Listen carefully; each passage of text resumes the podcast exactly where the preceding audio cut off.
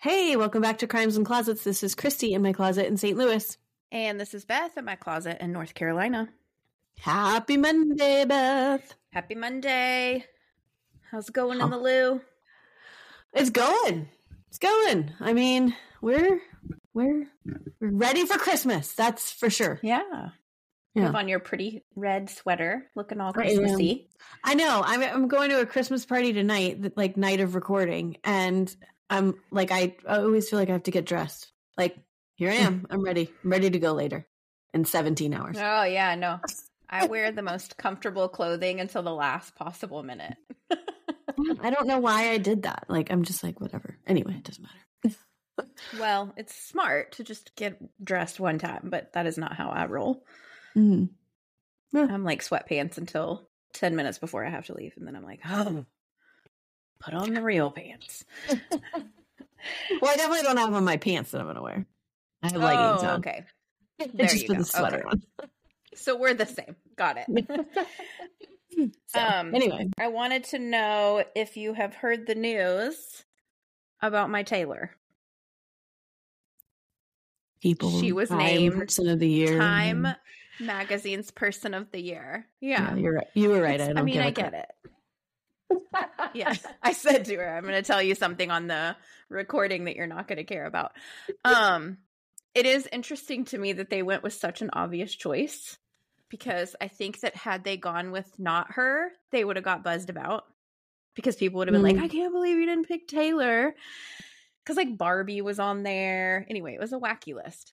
I normally like to see, yeah, she's not even a person. I normally like to see like a, a philanthropic person or like yeah. someone political or like a Nobel Prize winner or something like that. I think those are always interesting to read about. Mm-hmm. But twenty twenty-three has been the year of Taylor. No one oh. can deny this. Whether you hate her or you don't, it is her year. Like twenty twenty was the year of COVID. twenty twenty-three is the year of Taylor. Yeah, I am going to, like, I, I don't know who I told this to the other day. You, well, I don't know. I don't think, know if I would have said it to you, but, or maybe Emery, but I was like, I can't wait for like twenty twenty-six or whatever, when all the memes are going around and I'm like, remember when all we talked about was Taylor? That's what it's yep. going to say. Remember that year we talked about it? It's true. Every day. Also, something else though, she is like so peaked right now, like mm. unbelievably t- buzzed about, like peaked. Mm-hmm. That is going to be a hard fall. Yeah. If it ever happens. You know what I mean? Although mm-hmm. she's been pretty like A-list since yeah. she hit. Since she started, really, she's never not been talked about, but like, oh girl, do not screw up. I, I have a question. Has Dolly okay. ever been Time's Person of the Year? I don't know. Because shall we Google? I would love to see. I, ever since her little love performance Dolly. At the Cowboy game, and people are giving mm-hmm. her crap for being however old she is and strutting her stuff when I'm sorry if I look like that at seventy, whatever she is, I strut stuff around too. But they've mm-hmm. also, a lot of people have been defending her about like how Dolly has done more in like one day of her life than you will do in your entire lifetime, essentially. And like all the things Taylor. That she has done. No, Dolly has done. More For, than Taylor, though, is what no, you're saying. No, no, I'm not even talking about Taylor. I'm just saying, like, people are give oh. gave Dolly crap about that, doing that, and, like, people who are defending mm-hmm. her are saying, like, she's done more in her one day of life than you've done your entire lifetime. And they t- start right. I've been talking about all the things she's done, and I just did not even know that she did all these oh, things. Oh, yeah. She's such a give-backer. Like, she yeah. is awesome. She's the books and, like, the stuff that she's even done for the state of Tennessee and, like, her hometown mm-hmm. that she grew up in. And, like, she's truly a good person. And she's been married her whole entire life. They are so stinking cute together. I read something the other day. So he doesn't like to be photographed or approached. And he's very, like, he, he doesn't want to be a celebrity or mm-hmm. famous or, and never has ever been like that. He's always just been, like, a regular Joe. And so she, when she goes out, she won't wear makeup. when she goes out with him. She won't mm. wear makeup, and she'll like flatten her hair and not wear her wigs or whatever, so nobody recognizes her, because she just wants to have a good time with him and like for him to be comfortable and happy. Like, she's awesome. Aw, she's I like, like her. Such a great, I know, I love her too. She has never been the Time Person of the Year. She See, has been sorry. on the list. I'd have rather have seen Dolly. Yeah. I mean, any other year too. Like, I'm not just necessarily this year, because I don't know if there's anything that she like specifically did this year oh, that would have made her stand out. But yeah, no, she's great. Gosh, she has been named Time's one hundred's most influential people, but she's mm. never been the, a person of the year. Yeah, she's so great. I know. What y'all waiting for, Time? Time's running Seriously, out. Seriously, can we nominate her? Do you know no. anybody? Who can we email? Okay. Um, I don't know. All right. Um. So, just a quick reminder that come Christmas Day, uh, which is a Monday, we are going to be taking the week off because Christy will be here, actually, in North mm-hmm. Carolina, and we want to spend time with family, and we want you guys to be able to have time to spend with your family and not have us in your ear yapping about murder. So, we're not going to be releasing an episode then. So, plan accordingly mm-hmm. if you want to yes. save the week before or whatever. Um. Also, if you're a Patreon member, please check your email, because I sent you an email and we'll resend emails out um, about something that we want to send to you, and we need your help. So check your emails if you haven't already and respond. Yes. Patreons.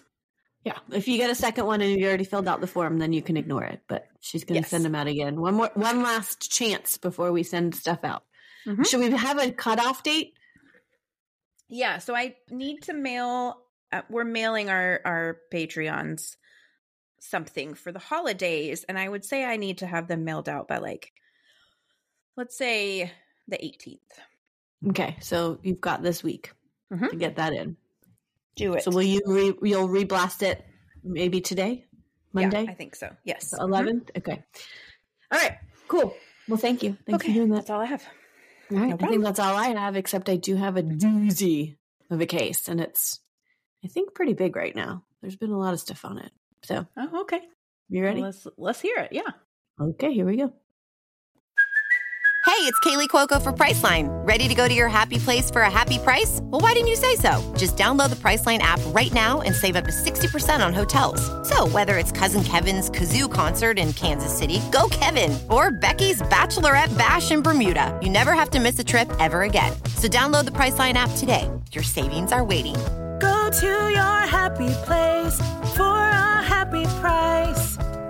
Go to your happy price, Priceline.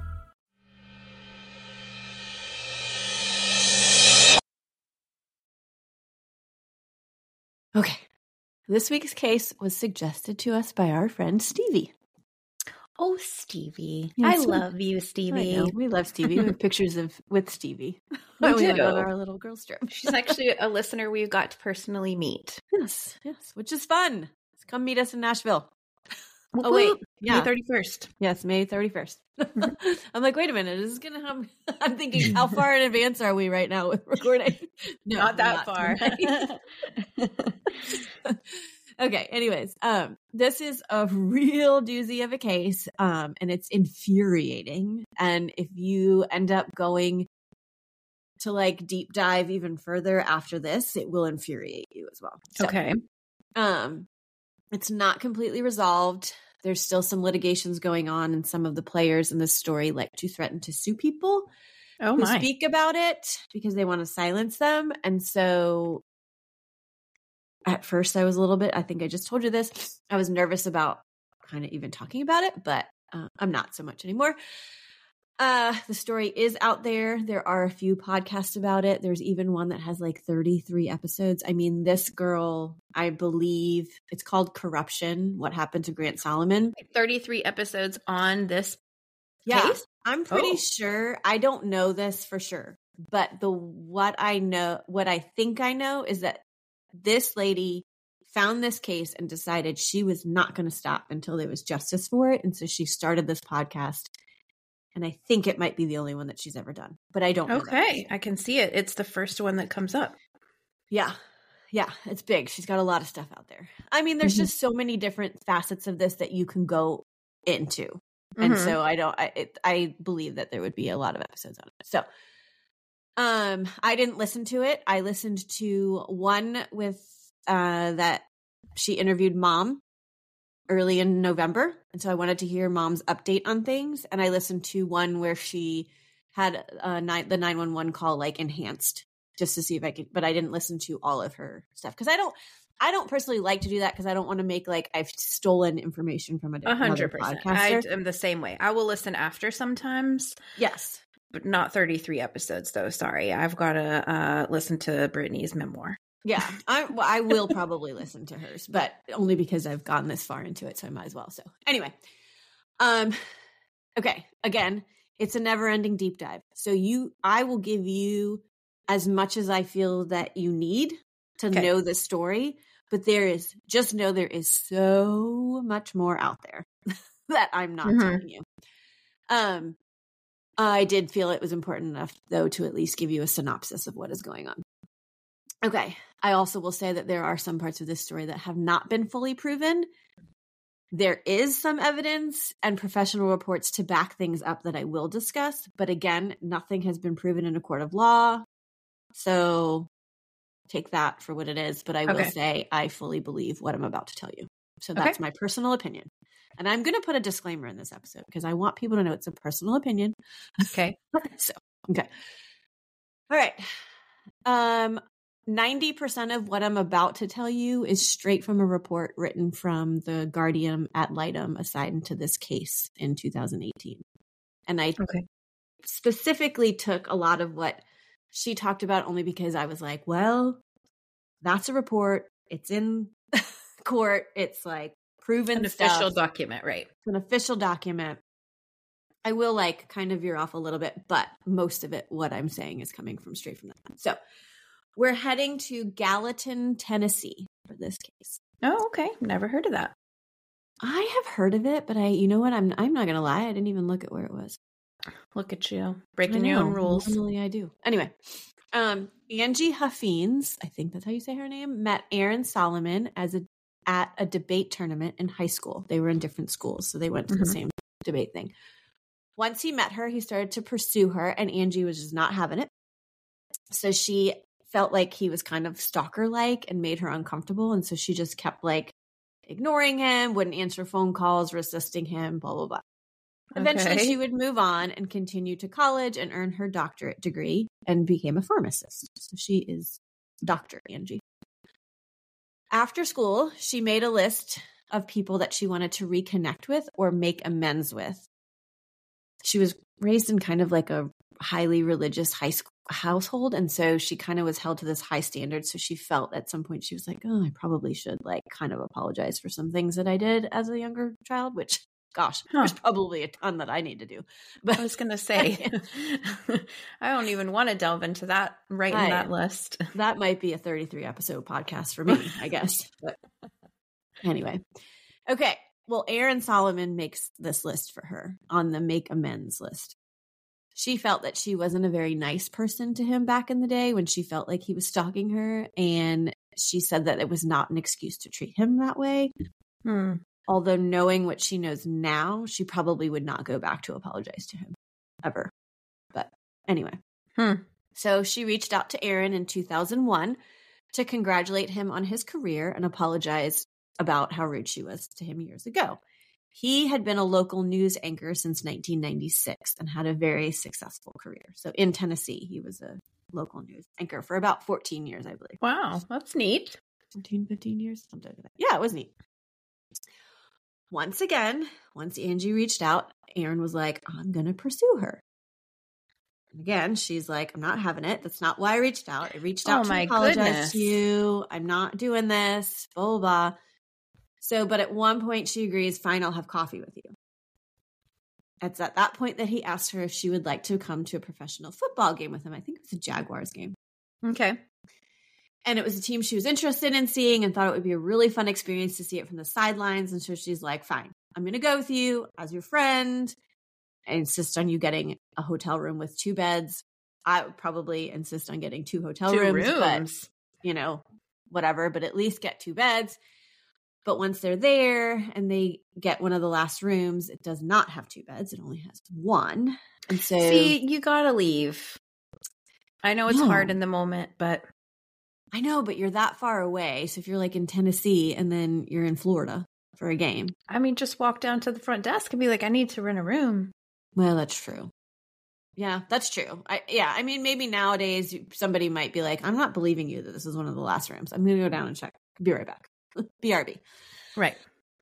Um. So anyways, they end up sharing this bed, and Angie basically tells him, like, don't expect anything. Don't touch me throughout the night. Like, this is not happening, kind of thing. And Aaron, Angie claims that Aaron gave her a drink. Like, I don't know what it was. It was like a soda or something like mm-hmm. that before she went to bed. And then when she goes to sleep and wakes up, she finds that Aaron is on top of her and inside of her. Oh, my yikes. So he's Weeks. raping her. Yes. This, yes. This is, this is what she alleges. Yes. I believe her. I'm telling you right now, I believe her. Um, she finds out weeks later that she's pregnant. She intends oh. to have this baby and raise the baby as her own.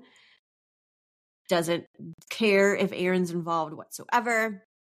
But after talking with her parents and Aaron, she is encouraged by her parents to marry Aaron. Oh, because she said it was a religious home? Very religious. Mm-hmm. Um, I will also say, again, there are allegations that she did not, she was not raised in a very nice household, even okay. though they may have been religious. Well, it doesn't sound very nice to ask your daughter to marry the person who sexually assaulted no. her. No, not That's at all. Horrific. And I want to say, I've read so many things. I want to say she actually did tell them that that's what happened. And they were just like, well, you're pregnant. So, well, maybe they didn't believe her. I don't know. Yeah. I don't know. Sad. That's it is. It's really very sad. Trauma on trauma. So on trauma. After, yes, a short six to eight week relationship, Angie and Aaron Solomon were married in two thousand one in Las Vegas. By June two thousand two, they welcomed their first child, Grant. Gracie would follow in October of two thousand six. By two thousand fourteen, the two were divorced and a battle would ensue and many allegations would come out. On May ninth, twenty thirteen, Angie, so this is before the divorce, Angie was admitted to TriStar Centennial Psychiatric Hospital. Earlier that evening, Aaron had called nine one one because Angie had tried to hang herself with the shower head, mm. which it's been said, like, why would you try and hang yourself with something that's not really like anchored to a wall? Right. But it just would come out, right? While in the hospital, Angie told the staff there that were evaluating her that, in fact, Aaron had tried to kill her with the cord of her blow dryer. He tried mm. to strangle her. The conflicting stories confused the staff, so they decided, we're going to keep you overnight to keep you safe. Uh-huh. Either way. And we're going to figure out what we're dealing with here. The next day, after being evaluated all day long, she was released that evening after, again, being evaluated extensively. And the report at discharge stated that Angie was afraid of her husband and that they believed she had been endured, enduring years of abuse and control by Aaron. Wow. So this is in the report, the discharge report. Mm-hmm. And part of her discharge orders was to go file an order of protection against Aaron. Mm. And so literally she was brought from the hospital to the night court to get this order of protection. Wow. The report also stated that her own parents were irrational by all accounts and not good witnesses for her. Bless she her brought, heart. Yes. So she goes to this night court where a judge approves the, this order, but not for her and the children. They took the children off of the order for some reason. So she gets an order of protection against him, but n- not the kids. Okay. This was served to him on May twelfth. Aaron files for divorce on May thirteenth. Aaron filed for divorce. Okay. Mm-hmm. On May fourteenth, Aaron got a restraining order against Angie to keep her away from him and the children. He cited the hospital visit as a reason because she was unstable. Hmm. It's kind of an old trick, though. Mm-hmm. Yes.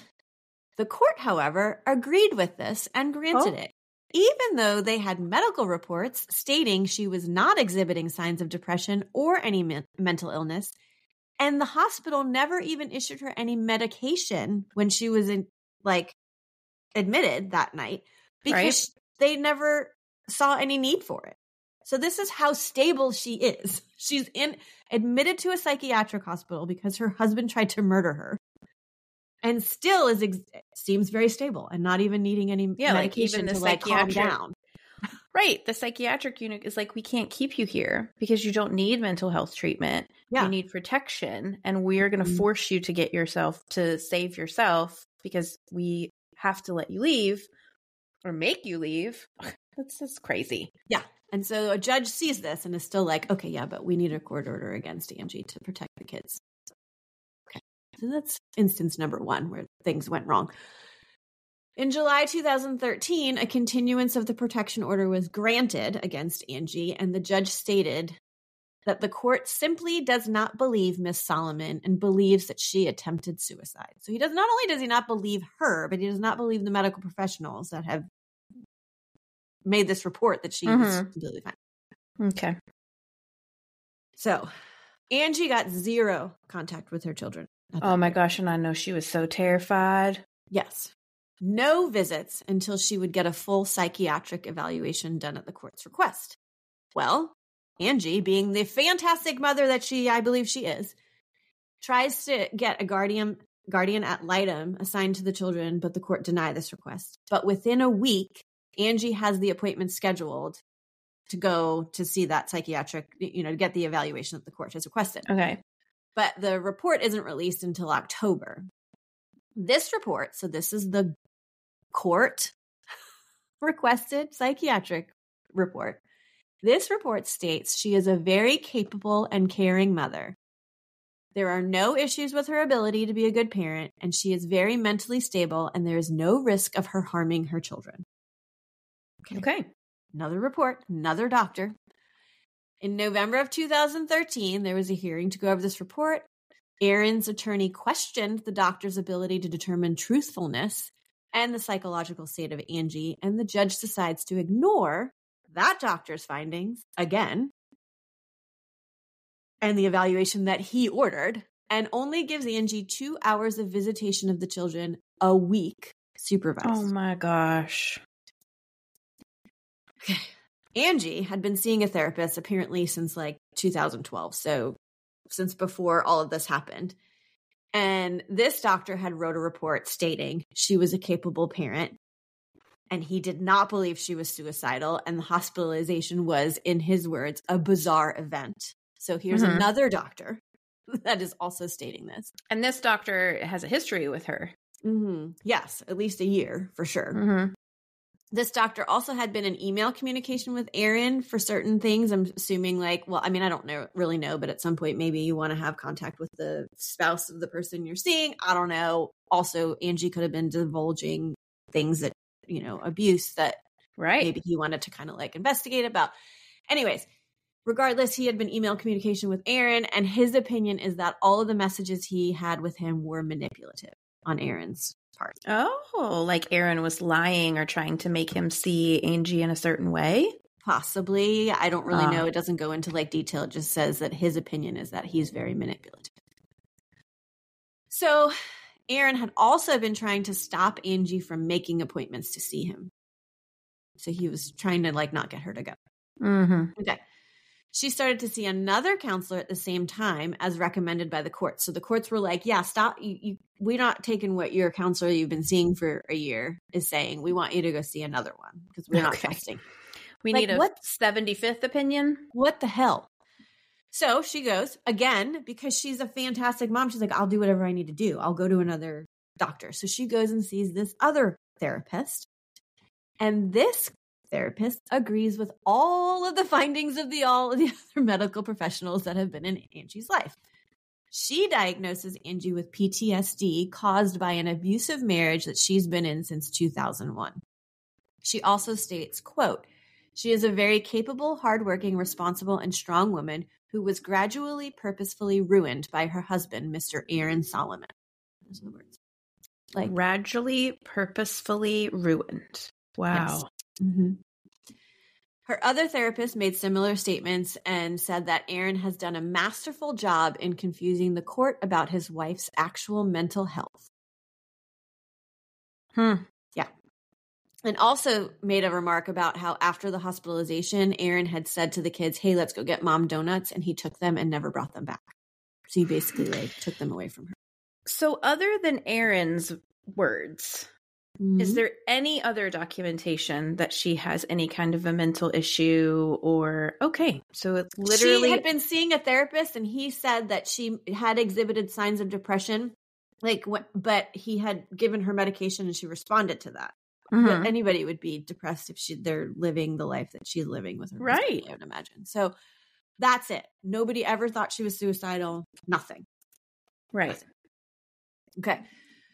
So after all of this, the judge still awards custody to Aaron, but he nicely ups Angie's visitation to six hours once per week with one hour of supervised visitation. So like okay. she gets six hours, but if somebody has to come in for an hour of that and at least make sure everything's okay. It's, it's so bizarre. All of this is so bizarre. Okay.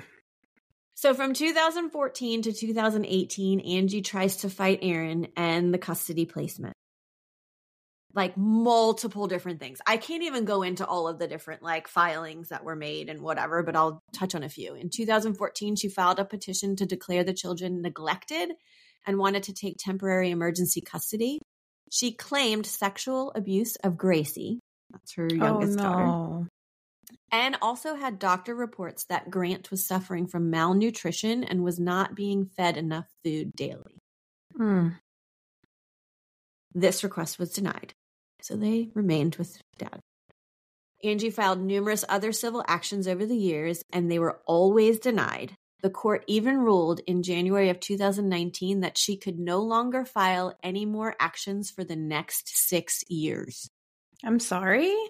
Yeah. Did you know like, that that could happen? No. They officially ruled that she could not file anything for six years. So they were like, you're doing too much? Yeah. You're done. What? You're done filing. So that's you in can't protect your kids regardless of what happens for mm-hmm. six years. Holy moly. So in two thousand eighteen, the children are so scared to be with Aaron that they refuse to go with him. Wow. We need, like, they're just like, nope, I'm done. I'm not going. I'm staying with mom, whatever. So Aaron ends up meeting up in the parking lot with um, Gracie and Angie and says, he says to them like, hey, you need to abide by the court order or we're going to go to jail. We'll all go to jail, basically. Mm-hmm. Which Gracie probably wouldn't go to jail. She's a minor. But right. Gracie is like, yeah, I prefer jail over going with you because at least they care about kids. That's wow. what she said. So anyway, poor Aaron kids. Oh uh, my gosh. Yeah. Oh, it gets worse. It gets worse. Oh no. Aaron went to their school to pick up Gracie one day and she ran into the headmasters because now, mind you, there is still a court order saying that he's got custody, but mm-hmm. they're just refusing to go.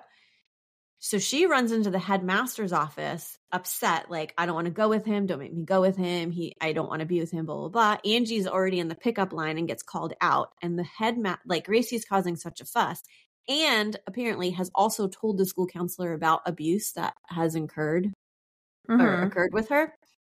But they force her to go with her father to school. I know that there's an order, so there's probably like some sort of like backup for that. Like, well, we have a court order saying that he has custody, but still like.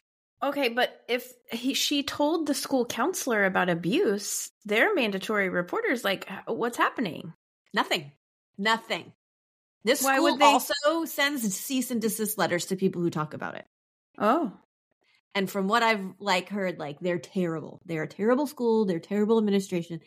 They, yeah, they did nothing. They told her to get over it and move on at one point, according to Gracie. Okay. So, okay. They're like, you have to go with your dad, but Angie, you can follow behind them in the car. Aaron's attorney then files a father's emergency motion to immediately return the minor child to his possession. Mm-hmm. Like she's an object. Okay, but at this point, there's a forensic interview that Gracie gave in July of two thousand eighteen, and the court watches this And it's probably, I don't know what it's about. I'm assuming it's about the abuse she's saying that has occurred. And so mm-hmm. when they see this, they rule that he may only have per- parenting time with her after school and school-related activities until eight p.m. every other week during the school week. So that's the only time he's allowed to have her. Every other week okay. after school and after all her activities until eight p.m. Okay. And Angie and Grant are the only ones that can drop and pick her. Drop her off and pick her up. Okay. Okay. Follow okay. Me? Okay. Do you have a question? I didn't know if you were like... No. Okay. Well, what I was going to say was if it's like after school and after all your activities, she needs to be in dance. She needs to have a tutor. She needs to do piano lessons. Well, like... It's a school related. Oh, okay. Gotcha. So like if she's in volleyball. Understand. Well, I okay. mean, real honestly, she could be down at six and only has to spend two hours with them. But right. any any hours is detrimental to her, but right. You know, let's min- minimize them. Join all the sports. Right. Grant apparently had also stated abuse allegations against his dad. Um, they're just not as well known as what Gracie's were. He remembered one time when dad had taken them that he had tried to get out of the car because he didn't want to go once he realized that they weren't going back home. And he was like, I'm going to get like jump out of this car right now. And Aaron had grabbed his wrist so hard that he thought he broke his wrist. Hmm. He also controlled them in a lot of ways, including their bathroom usage. And it was to the point where Grant was afraid to go to the bathroom even when his dad wasn't around because he was afraid he would find out that he used the bathroom without his permission. What? Yeah. Like, it's That's really strange. Insane. It is. It is. Again, none of this is like proven in a court or anything, but this is what they're saying. Okay. Grant was a really good baseball player in his high school career, and he was receiving letters from colleges, and Aaron was also allegedly hiding letters from schools if he did not approve of that school. So he was not hmm. letting him know of all the places that wanted him. Okay, so this brings us, I know we're going to jump a little bit, to July twentieth of twenty twenty. This is the real reason that this case was suggested to us. As okay. if all these other awful things that have happened were not enough, but this is the reason. Okay. Grant was a rising senior, a fiercely competitive athlete, basically a baseball stud, he was. Okay. After two years of not having much contact with his father, Aaron just scheduled a baseball lesson at Ward Performance Institute, and Grant agrees to meet him there for the lesson. It's, it's over the summer, early morning. So I think it was like, I think the lesson was like at nine and they arrived there around eight forty or eight forty-five or so. They both pull into the parking lot of the facility and park next to each other. Grant gets out of his two thousand fifteen Toyota Tacoma and goes to get his baseball stuff out of the bed of his truck. And Aaron looks down at his phone to check in a work email that he had gotten. So he is no longer, I believe at this time, he's no longer a, no, he's not. He's no longer a T V anchor. He works for a financial institution, not okay. one with which I am affiliated with. So, because that would be like, fire him now. Right. Um. Anyway, so he goes to get this baseball stuff out of the bed of his truck. Aaron looks down at his phone. When he looks back up, he sees Grant's truck rolling backwards and he doesn't see Grant anywhere. Okay. Gets out of his car and realizes that he thinks Grant was hit by his car and dragged down the hill into a rocky ditch at the end of the parkway that's just, or the parking lot that's just off the road. No. I'm going to post a picture of the vehicle and where it was and where it came to a stop because I've looked at it so many different times and I'm so confused as to how this could have happened. I mean, I'm, I'm actually a little bit less confused now because I watched a video yesterday that kind of put it in perspective, but basically like there's, you pull into this parking lot off this main road and kind of turn left and you can park there. And so where they're parked, it's a hill. It is quite a hill. And so it rolled off down this like grassy kind of area and then into this rock. But what I'm confused about is why when it kind of came down this hill, it didn't like get stuck like the bed mm-hmm. of his truck and just like stop there, how it like kind of came down and back up and then like was like stopped. Oh, like I that. see. Okay. Okay. Are mm-hmm. you looking at a picture? I'm looking at the picture. Yeah. You know what I'm saying? Like it just seems yeah. confusing how it would end up that way, especially when you see like the whole area. But okay. Okay. Anyways, At eight forty-four, Aaron calls nine one one and tells them that his son's car had rolled backward over him and dragged him down into a ditch, and that he is now pinned under the car and is bleeding. I've listened to this call several times. He mentions how he must have forgotten to put it in park and it started rolling. He also mentions that there's these three guys there helping him and they can't move the truck or get him out. He's bleeding from his mouth. He might aspirate. He uses the word aspirate, which is brought up, saying it's strange that somebody would just, like, in their everyday language use that. But mm-hmm. Well, anyway. the, even in a crisis, it's a weird yeah. thing to say. Yeah. He's told to go down and, like, talk to Grant just in case he con- – because he's, they mm-hmm. said he's unconscious, and they're like, you should go down there because if he regains consciousness, you need to tell him to keep calm, blah, blah, blah. Mm-hmm. But it is stated that he literally never goes down that hill. He says he never goes down the hill. To Weird. Talk to it, right? I'd, I'd have been, like, running down there and, like, on the ground, lifting like, the truck to him and trying to lift the truck and whatever. But it, at the very least, like, laying there next to him, like, Grant, mm-hmm. Grant, Grant, you know. Okay. So when emergency personnel get to the scene, they find that Grant is not actually pinned under the car. Yes, they had to, like, you know, lift it to, like, kind of get him out safely, but he wasn't pinned by it. Oh. He was lying face up. His head was between the front two tires, and then his body was kind of at an angle. Not kind of, I mean, I think you could see his feet, but they wasn't, like, coming out the side, but he was, like, mm-hmm. kind of behind those front tires. So here's my question. If you are behind a car, and I've seen this raised on other websites, and you're getting something, or fine if he wasn't even getting anything, or he just went back to stop it or something when he realized it was rolling. He's behind the car. Wouldn't you get pushed backwards? Uh-huh. And if you're dragged all the way down, then your head would be going towards the back of the car? Yes. Not underneath the front tires of the car? Right. Doesn't that, that makes sense strange? to me, yeah. Doesn't that make no sense as to how he was positioned if he was dragged from getting hit and rolled over and dragged? Right. Okay. Just making sure. Okay. So the three guys that were mentioned in the nine one one call are never seen. And they're the truck that the dad said that he was in. They never, nobody ever saw it driving away what? or anything. They're not there. No one's ever come forward saying, hey, we were one of those guys. In that there is somebody else talking in the nine one one call. Like, that, like, I don't know, tells dad that his mouth, he's bleeding from the mouth or whatever. You hear, like, a voice every now and then, but mm-hmm. I don't know. We don't know who it is, and nobody's ever come forward saying it's them. Interesting. There's no surveillance cameras on the property either. So they get him out and transport him to the hospital, where he's pronounced dead just one month after his eighteenth birthday. Oh, man. Aaron okay. at the hospital declines an autopsy, declines donating his organs, all before Angie could even get to the hospital. Okay, but it's a suspicious death. It doesn't matter what dad declines, in my opinion. It's not a suspicious death. It's ruled an accident. Hmm. That he just, he forgot to put it in park and it rolled over him. That's what they end up saying it is. It's just an accident. I gotcha.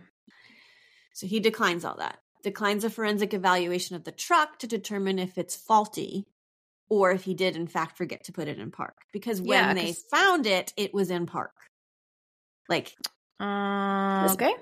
So then when they noticed that, dad's like, well, it must be faulty then. Something must have, like, whatever. Because they also said that there's some sort of, like, safety mechanism that if you're not in park, the car won't turn off.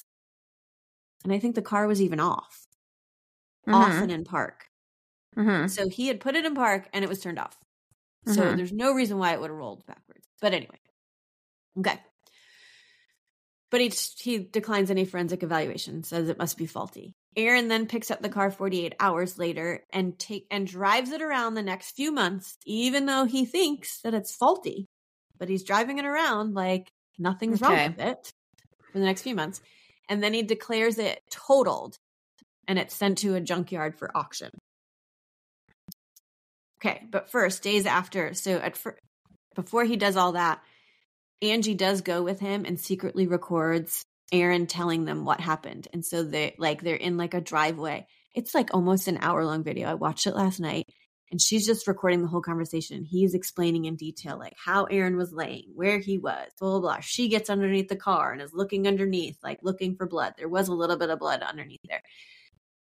He, then they go to the parking lot and they start talking about it there. The dad even goes to the point where he's laying in the spot where Grant is laying. And is like, he's laying like this. Ew. Like, and she's the whole time like, Aaron, you don't have to do this. You don't have to do this. Like, and then he gets up. He's like, man, that was harder than I thought it was.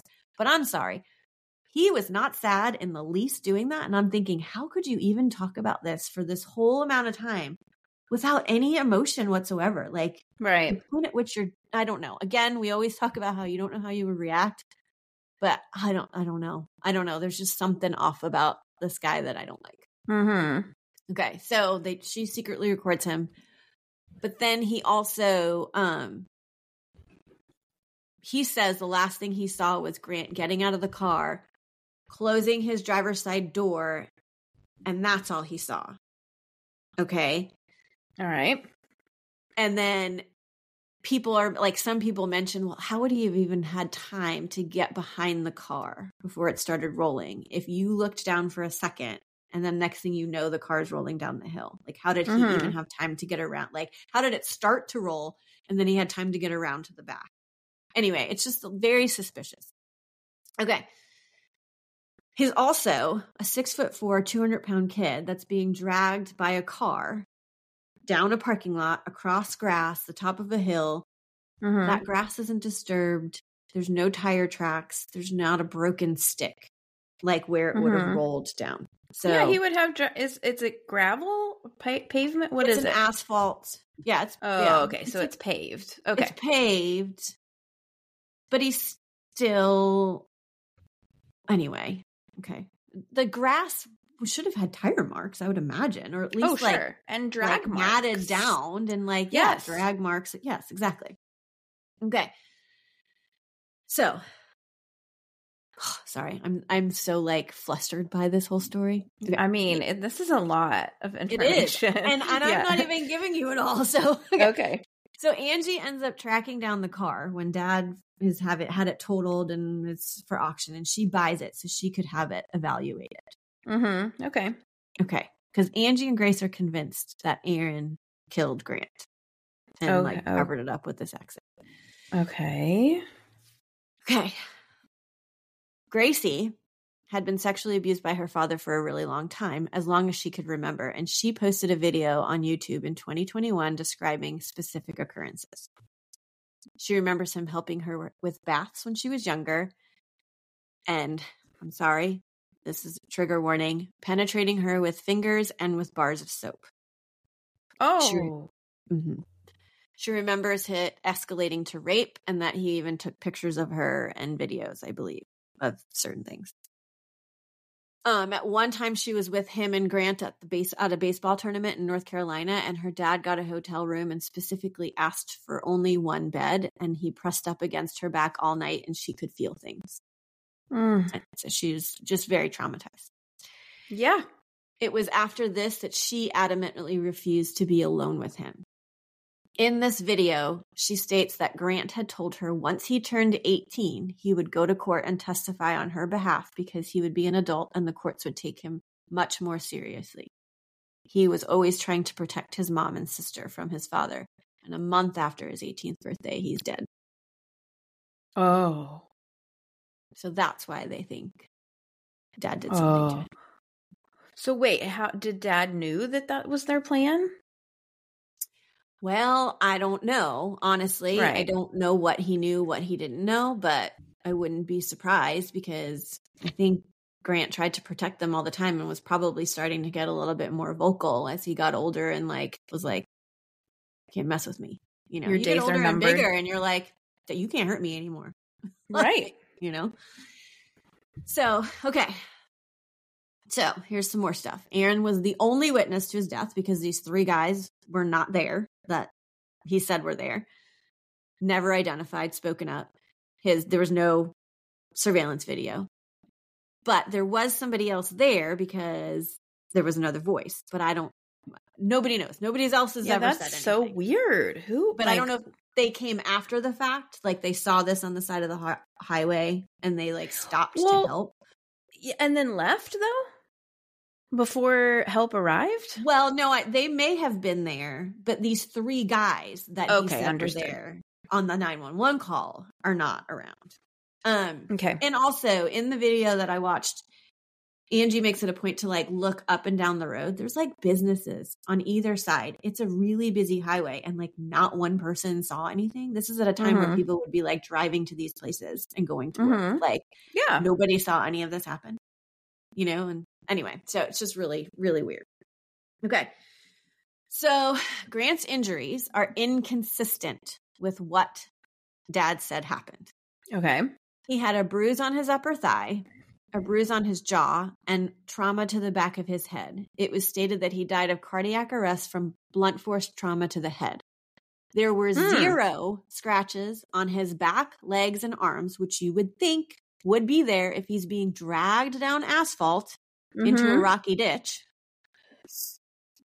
There's no blood on the street, on the grass. There's only blood on one rock that's next to the driver's side door. Which and, is never taken for evidence oh. or anything, because Angie's mom or Angie, the mom, is like taking the rocks next to that have blood on it, like in the video to take home. And this is like days after all of it. But so, um, so if they're saying that it was an accident that he was being dragged, he was dragged down to that little rocky ditch and then hit his head on that rock that had the blood on it. And that's what ended up causing his death? But that's okay. not where his head was. Oh, see, that's weird. His head's like, between the front two tires, and that rock, bloody rock is next to the driver's door. Oh. Like outside underneath the car. It's not right. underneath the car. Okay, okay. It's all very strange. There were no burns on his body, and his mother has stated a few times that he drove an hour to get there. If he had just shut off that car and he's being dragged, something underneath there would have like burned him. Right. On his body. Grant's girlfriend states that Grant would always let her know when he got somewhere by texting or snapping her before he even got out of a car, and he had not done that this that morning. His phone was also not recovered at the scene, which is really strange, and it was found weeks later when Angie saw it moving because she was like tracking its movement, and it was mm-hmm. moving within the town, and she was like, I'm going to call the police. Somebody's got his phone. Mm-hmm. And Aaron's like, I'll take care of it. And lo and behold, a friend of his friend had found the phone and got it back to him. What are the chances that that's found like, it where? I don't know where they found it. I, that's not stated, but he finds, he comes across his phone, some random person that happens to be a friend of Aaron's friend. And is like, I bet this is my random friend's son's phone that just died. That, this I is guess. strange. It is very strange. So he gets it returned. Blah, blah, blah. Okay. Also, it was stated that he was getting his baseball equipment out of the bed of his truck, and Grant never kept his baseball equipment in the bed of his truck. He always kept mm-hmm. it in the back, the back seat, right. which in that video that she secretly recorded, he even says, he says getting the stuff out of the bed of the truck on the nine one one call. But in the video that Angie has, he says, the last thing I saw was him closing the driver's side door. And I don't know if he had started to open this door, because he also knows that he always keeps it in the back seat and he's hmm. opening the back door. And did it start rolling? And then that door hit him, but then he would be dragged on the side. He wouldn't be under it. So he must have gotten into the back to push it and stop it. I, I don't know, it's all very like convoluted, all the stories yeah. that he comes up with. Anyway, also no tire tracks, like I said, at the top of the hill, only at the bottom. And it's like one at the bottom on the sidewalk. Like it went down, back up, and started going forward again, kind of. Mm-hmm. So it was like the mm-hmm. back tire made a – anyway. Okay. So, so the tire it, tracks would indicate that it came from the road to that ditch. Right. Uh, and if you came upon it, other people have said you would look at it like somebody was texting and driving and like – yeah, they ran off the road. Ran off the side of the road and hit somebody. That's mm-hmm. what it oh, hit, Oh.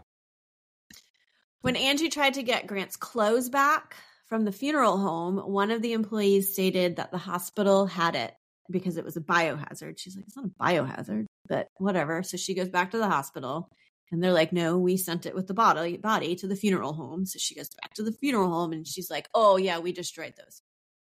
So now they don't even have his clothes as like evidence, like were they scraped up on the back? Who knows? They and all of this, this is because it was completely seen as an accident to begin with. Yeah, and so yes. nothing was preserved. Nothing was – okay. Mm-hmm. And they keep refusing. She has gone to the Gallatin police so many times, and they keep refusing to open it back up and investigate it, even though mm. they have all this stuff. So finally, they do have a forensic report of the car as well. And it proves that it is not faulty, and also proved that it wasn't even totaled when Aaron had it totaled for insurance purposes, which means uh-huh. he committed insurance fraud as well, but that's a separate story. Um, I'm not fully aware. I don't know if you know how they do this, but somehow it's like a black box in the car. Uh-huh. I know about that magic black box. Tells you do? All the movements. Okay. The whole so, car's life. Right. And so I'm assuming that they can like back up to a certain date even. I don't know. Or like, I, yeah. I have no idea. So, but the data they retrieved shows that the time of the accident occurred, the gear was in drive and then put into park. Okay. So when it occurred, the speed fluctuated from three miles per hour to fourteen miles per hour, which I don't think I could get up to fourteen miles per hour just rolling down a hill. Okay. Personally. It's pretty fast. Yeah. Yeah. The brake was being pressed at the time of the accident. And it showed that someone was physically steering the car. The way the steering mechanisms were going, somebody physically had to be steering it for it okay. to go in the Boom. Lake. Yeah. There we go. Yeah. Jackpot. Jackpot sh- should show that the car was not just rolling down a hill. With all of these things and requests from Angie to open an investigation into Grant's death, the Gallatin police still refused to investigate. They've taken to social media, petitions, websites to get their stories, other podcasts. Aaron has attempted to file motions to stop them from saying these things online. He's filed lawsuits against Angie, Gracie, and multiple other people. There are threats to almost all of the people who report on this to cease and desist. Even the school that they attend send these threats of lawsuits. I have not mentioned their name, but mm-hmm. I am like really tempted to, because they are just awful people. Because mm-hmm. the episode I listened to today about her, the update from Angie, by the way, Gracie's doing really well. She's okay. like track Good. Star, like going to like basically like graduate with honors probably anyway, because I think she's a junior now. Um, his baseball coach at the funeral took a baseball from the funeral. Like, it was a baseball that he had pitched in a game that had taken them further than the school had ever gone, like in mm-hmm. playoffs or whatever level it was. And he had taken that baseball, and she had do, been was doing the laundry and was like, "Hey, I found this baseball." And he's like, "Oh my gosh, yeah, yeah, we still have it. Take care of that baseball, Mom." He, the baseball coach took it without from permission? The funeral. Yes. And she couldn't find it anywhere, and she felt terrible. She said in this interview that she's like, "I didn't take care of the ball. I'm not taking Where care of the ball." Where was the ball? It. Was it like in the cat? Like, it was probably displayed or something. Oh, you know, okay, okay, stuff okay. at the funeral, like pictures and whatever. Okay. And so she r- randomly writes the coach and is like, "Do you have the baseball?" And he's like, "Yeah, I took it." And he wouldn't give it back. What did he want it for? Just like put it on display at school or something? No, you would think. She was like, uh, if he had said like, "Oh, we're going to make a display." No, they have not honored him once. They have not given him a degree. They haven't honored him in any like whatever. The basketball coach has put his jersey, asked her if she wanted the jerseys. They wouldn't give her his, his baseball jerseys. Like, the school, not school wide. She has said that in the interview. It's not school wide. There's some mm-hmm. people that are nice, but they have not treated her any of it well. Gracie had a restraining order against her father, and he was announcing. And so they tried to like support the boys that were on his baseball team the year after. And he was the announcer. Mm-hmm. And she's like, "I can't go to these games. My, he's here. And it's like traumatic for me to go." And they were like begging him to come. She didn't matter to them because he's hmm. this news anchor and from the town, and he's got lots of connections, and it's disgusting. This case, it's really it's really sickening, the things that have happened. Um so anyways, I did say that she got a restraining order against Aaron at his death, and a D C S case was opened. And one thing that has recently happened in January of twenty twenty-two, D C S the D C S case was closed, and in the report it stated that the sexual allegations are substantiated hmm. and the perpetrator, her father Aaron Solomon, was substantiated. It has yet to be seen if he will face charges and if they will reopen the investigation into Grant's death, but they are actively fighting for this. So wow. There you have. Oh, and Nancy Grace has taken this on, which I know oh, you love. I do love. She I mean, she's is investigating just, it. She doesn't take it easy on people at all. Well, so I'm I'm not a huge Nancy Grace fan, I will admit. Um, but I am looking forward to listening to what she has to say because I want to. I, I just want to hear it. But it's going to be on her podcast, and they just posted on their social media like, like yesterday or the day before, like get prepared, get ready. It's going to come out soon. So mm-hmm.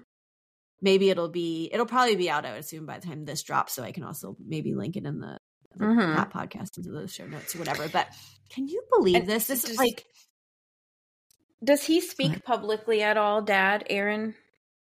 Mm, I don't think so. I haven't seen okay. a whole lot from him. No. But she, Angie, has so many, like, she has saved text messages, emails that she emailed her church saying mm-hmm. she was in fear, the school, mm-hmm. and the things that have just been ignored and not done. Like, she has so mm-hmm. much documentation.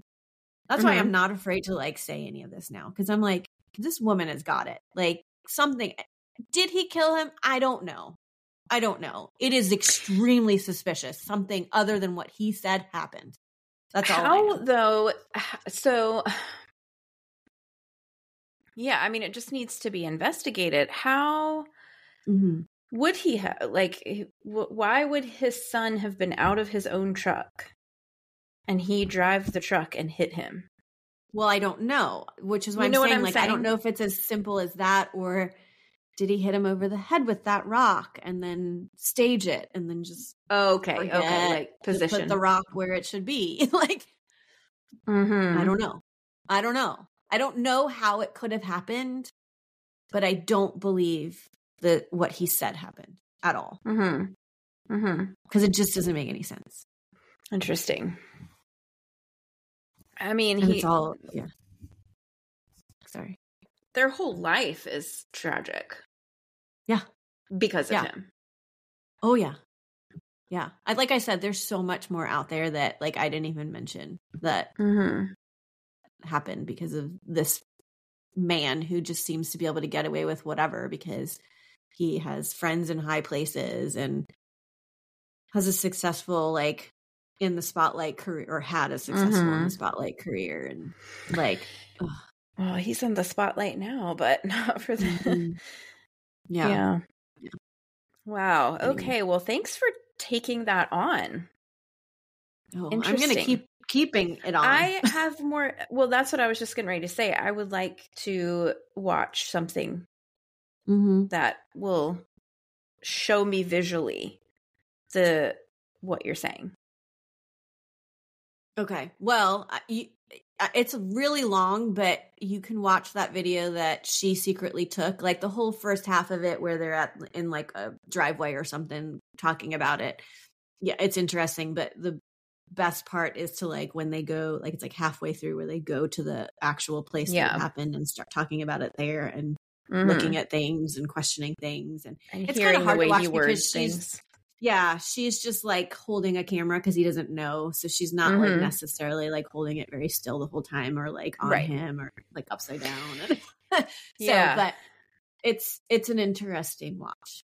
So, mm-hmm. okay. Yeah. Mm-hmm.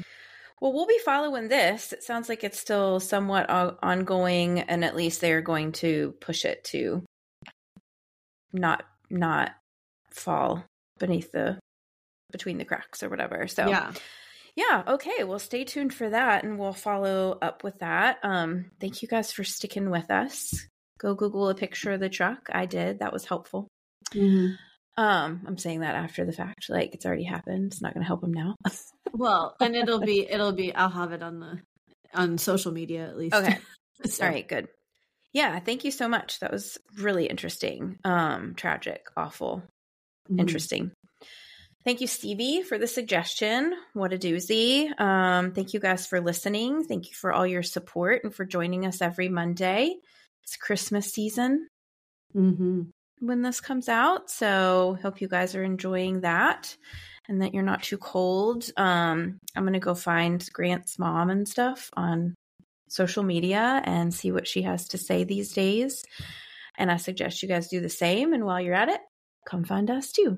Mm-hmm. We have a Patreon. If you like what you hear over here, we do some other stuff over there a couple times a month, which is interesting. And you can give yourself a great Christmas gift for just three bucks and come check us out. And we appreciate you. We'll see you next Monday for another case. And always remember, the world is scary. People suck. Hide in your closet.